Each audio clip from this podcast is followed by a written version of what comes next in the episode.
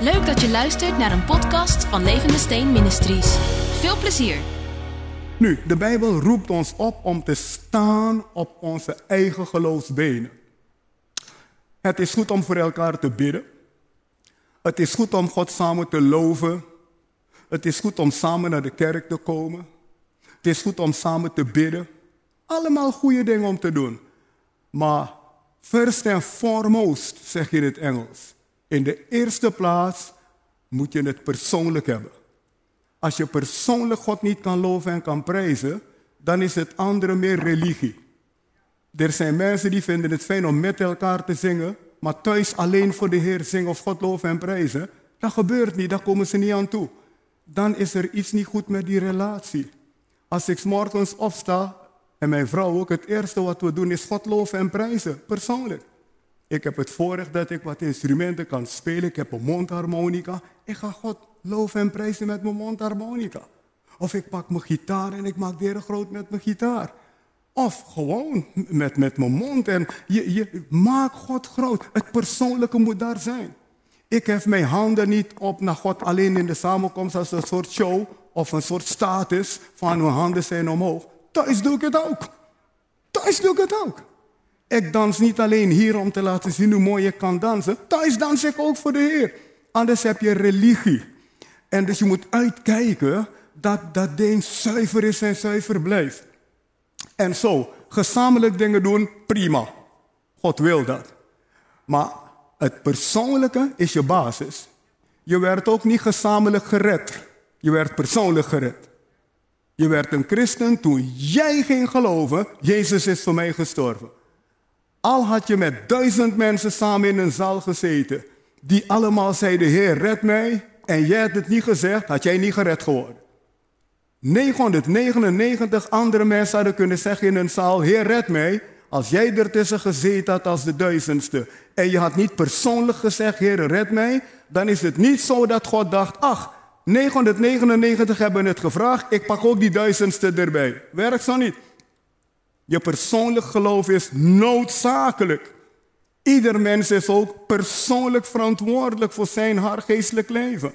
Straks voor de troon van God moet je ook persoonlijk rekenschap afleggen voor hoe je hem gediend hebt, waarom je hem gediend hebt. Niet om verloren te gaan, want als je Jezus hebt aangenomen, ben je gered.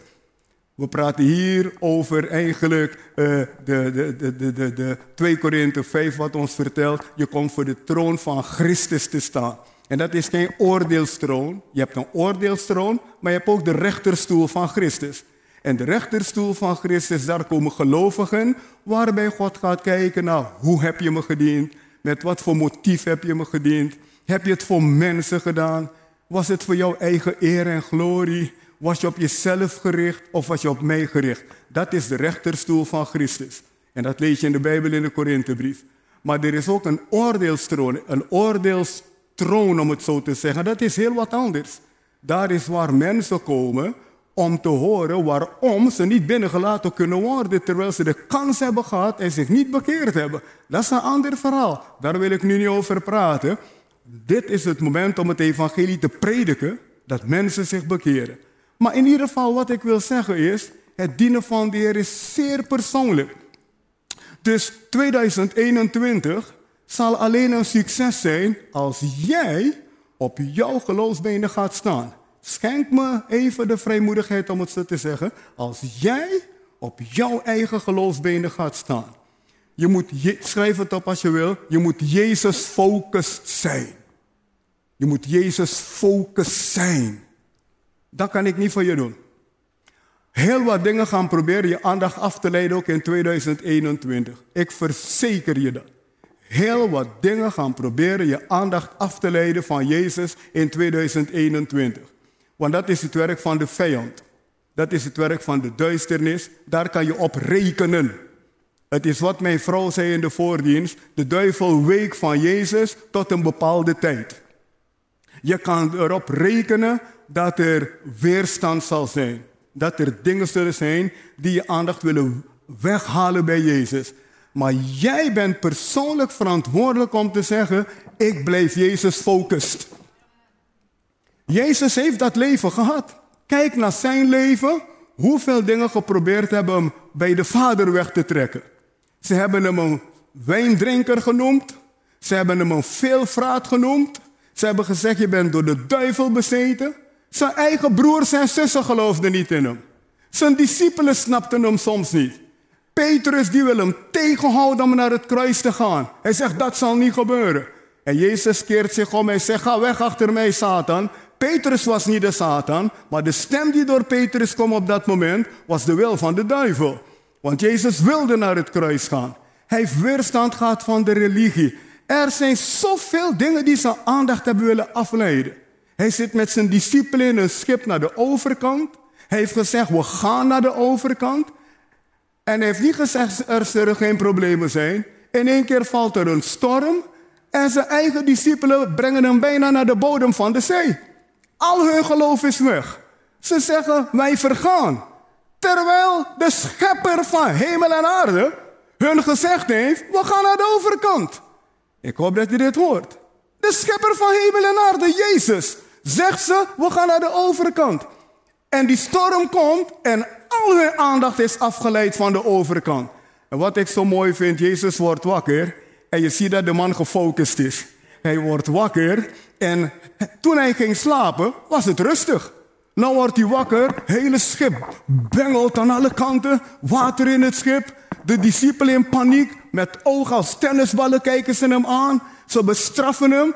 En wat ik zo mooi vind is dat Jezus zich niet eerst hoeft te herstellen van, oh, oh, wat is er gebeurd man? Wat is er gebeurd? Toen ik ging slapen was het rustig. Ja, bijna, bijna zinken wij, hè? bijna zinken wij. Waarom heb je me wakker gemaakt? Ah, hij wordt wakker. Hij zegt, waar was je geloof? Compleet in de rust. Waar was je geloof? Begrijp wat er aan de hand is?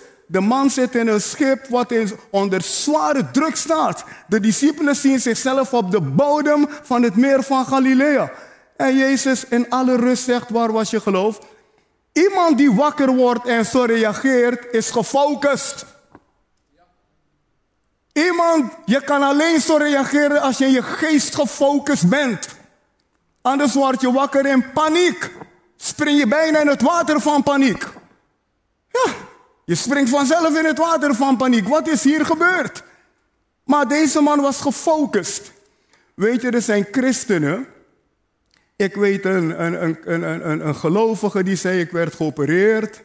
Hij zegt, en toen ik uit de, de narcose kwam, sprak ik in tongen. Hij kwam uit de narcose en een paar verpleegsters hingen over hem en denk, wat is hij aan het doen? Zit in tongen te spreken. Zijn geest was gefocust. Dus zelfs in narcose was zijn geest met God bezig. Mijn vrouw zegt me wel eens, ze zegt, in je slaap ben je ook met God bezig. Daar weet ik niks van. Ze zegt, ik kun je wel eens in de nacht roepen, oh Jezus en dit en dat. Ben ik blij dat ik geen andere gekke dingen roept? Ze zegt het me meer. Ze zegt, in je slaap ben je met de Heer bezig. Soms zit je te lachen in je slaap. Je moet gefocust zijn. Want dat is je power.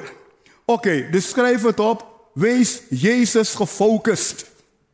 Focus op Hem. Door op Jezus te focussen, focus je niet op een riet. Je focust niet op mensen die vandaag A zeggen en morgen B zeggen. Je focust niet op een onzeker persoon.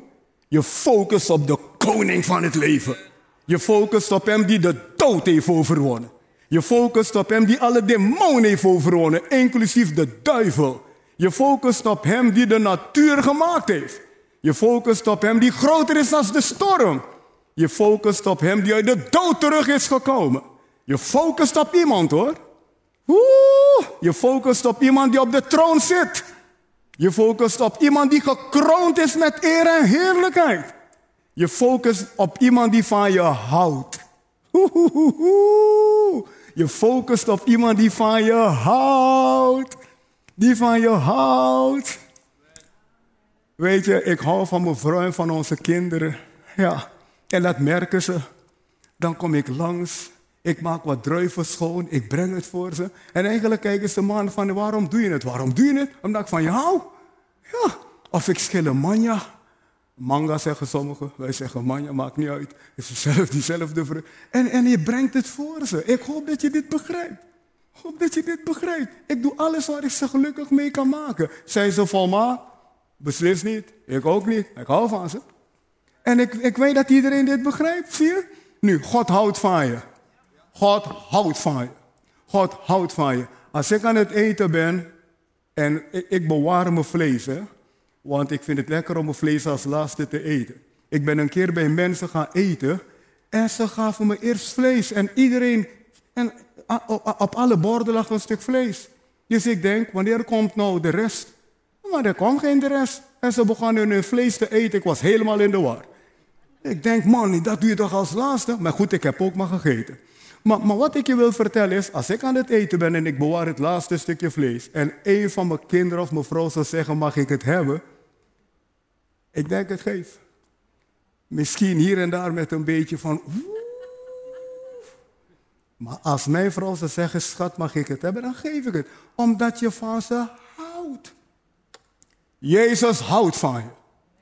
En hij geeft je niet zijn laatste stukje vlees, hij heeft zijn leven voor jou gegeven. Kunnen we de Heer glorie geven, mensen? Kunnen we de Heer glorie... Dus wees Jezus focus. Dit is een doorbraakweekend. We praten over doorbraak. Er is een lied wat zegt, Jesus loves me, this I know. For the Bible tells me so. Is mooi hè? Jezus houdt van mij, dit weet ik. Want de Bijbel zegt me dit. Wees gefocust op het volbrachte werk. Kom, schrijf het op. Ik ben zo blij hiermee. Dit is een doorbraakweekend, man. Wow! God heeft je verlost om naar zijn woord te luisteren vanavond. En geloof dat je met de Heer meer als overwinnaar bent. Geef niet toe aan depressieve gevoelens, aan negatieve gevoelens. Heb geloof dat dit voor jou ook een vruchtbare tijd zal zijn. Lees je Bijbel een beetje meer. Loof de Heer en prijs de Heer. Richt je op de koning der koningen. Zit niet te mopperen de hele tijd. Je, moet, je mag mopperen als je wil, maar je hebt veel reden om dankbaar te zijn, man. Kom, kom, kom, kom, kom. Jezus focus. Focus op het volbrachte werk. Het is volbracht. Wat houdt dat in? Alle andere dingen die op je weg komen, die jou in problemen willen brengen, vallen onder deze paraplu. Het is volbracht. Schrijf het op als je wil. Elk probleem, elke moeilijkheid wat op mijn weg komt, valt onder deze paraplu. Het is volbracht. Ik mag geloven in de overwinning. Ja, dit is doorbraak. Doorbraak is een levensstijl.